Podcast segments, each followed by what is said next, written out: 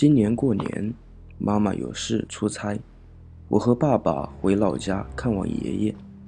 奶奶刚去世不久，所以爷爷很是低落，像是少了什么东西似的。对我们的到来，爷爷没有表示出更多的欢喜。我们都知道，他还沉寂在悲伤之中。爷爷和奶奶青梅竹马，结婚后又共同走过了几十年的风雨。面对奶奶的突然去世，我们都知道爷爷的悲伤几乎是不可能休眠的。我和爸爸被安排在西屋住下了。虽然刚刚下午五点，但是一天的长途客车让我疲惫不堪，没等到吃晚饭就睡着了，一直睡到晚上将近十二点。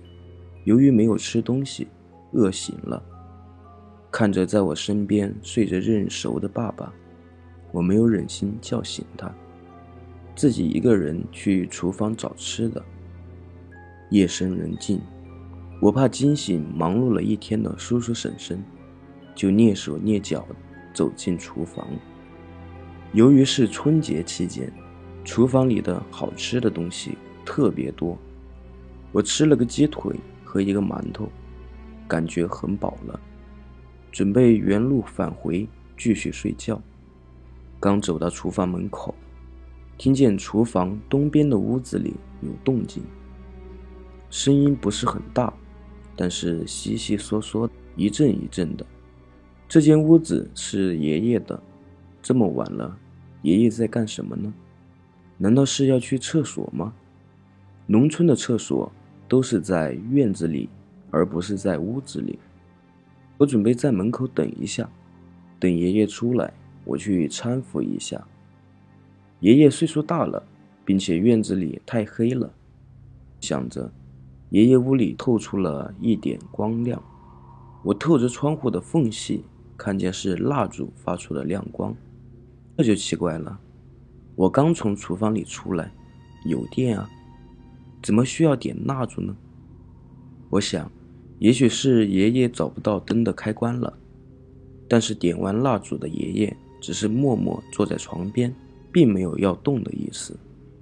我越发奇怪了，准备敲门进去问一下爷爷到底怎么了。还没来得及动之前，一件奇怪的、让我至今难以相信的事情发生了。我看见放在床头的衣服缓缓地站了起来。我惊讶不已，以为爷爷在拿衣服。不，爷爷还是坐在床边，只是默默地看着那件衣服。我觉得有冷风直往我脊梁骨里钻，我害怕了。虽然我已经称得上是小男子汉了，但是眼前的一幕我真的害怕了。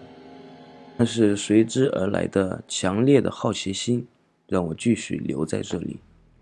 那身衣服是黑色的裤子和深紫的褂子，看着有点眼熟。只见那身衣服完全站起来了，并且坐在爷爷的旁边。爷爷一直默默坐着，默默看着。突然，那件衣服抬起袖子搭在爷爷的肩膀上，爷爷还是不动。那件深紫的褂子慢慢倾斜，然后整个靠在爷爷身上。爷爷的眼睛闭上了，那身衣服像是气球被抽了空气一样，慢慢瘫软，滑在床边。蜡烛像是被风吹过一样，突然熄灭。我闻到了刺鼻的臭味，然后就什么都不知道了。等我醒来，看见医院白色的床单，还有妈妈焦急的脸，妈说：“你终于醒了。”才知道我着凉了。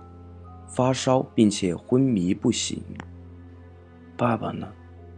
吃力地说：“你先吃点粥，都昏迷两天了，吓死我了。”妈妈边给我拿粥边说：“通过妈妈絮絮叨叨的叙述，我才知道，当天晚上我晕倒在厨房的门口，几乎快冻僵了。是婶婶起来做早饭才发现了我，然后由叔叔和爸爸。”陪着紧急送往医院，婶婶却发现吃饭的时候怎么也叫不开爷爷的门。最后邻居把门砸开，看见了永远闭上了眼睛的爷爷。爸爸回去料理丧事，把妈妈叫回来照顾我。妈，奶奶有紫色的褂子吗？我想想，有啊。去年爷爷进城看你，回去的时候从商场里给你奶奶挑了件深色的呢绒褂子和深蓝的裤子，还有一双黑色的皮鞋呢。不过回家之后，你奶奶觉得贵，和你爷爷大吵了一架。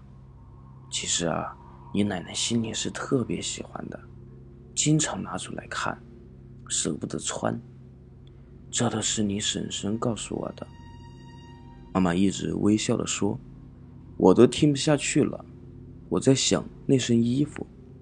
了三天医院，和妈妈回了老家，我没再见那身衣服，说是给爷爷陪葬了，所以我也无法确定那裤子到底是什么颜色的。